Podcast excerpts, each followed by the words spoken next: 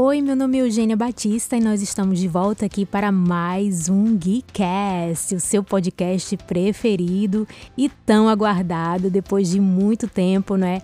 Estamos de volta aqui com essa quarentena aqui pesada que nós estamos enfrentando aqui nos Estados Unidos, mas com fé em Deus, vamos passar por tudo isso. Estamos aqui nos cuidando, nos prevenindo, usando máscara, nos protegendo continuando né, com o distanciamento social, mesmo que em ambientes que tenham algumas pessoas, né, como restaurantes, locais que estamos voltando né, a frequentar, né, escolas, universidades, mas nos prevenindo, que isso é o mais importante.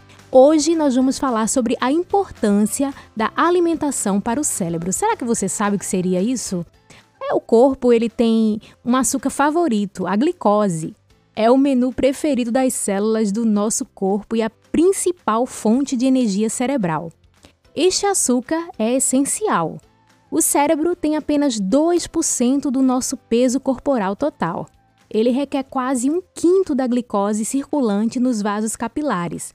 Além disso, exige uma quantidade de sangue 10 vezes maior que a do tecido muscular, para os órgãos, o cérebro não pode armazenar a glicose para o uso posterior.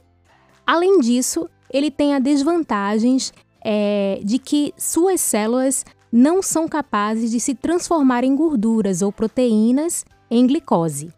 Outros, como os ácidos graxos, são elementos estruturais das membranas celulares. Hábitos que prejudicam o funcionamento cerebral consumir muitos açúcares de uma só vez afeta o potencial cerebral. A falta de exercícios físicos, dormir pouco, o tabagismo ou a ingestão de álcool e outras substâncias podem até mudar a estrutura do cérebro devido aos seus graves efeitos no sistema nervoso central. A falta de amizades, reações violentas e estresse também diminui a capacidade cerebral.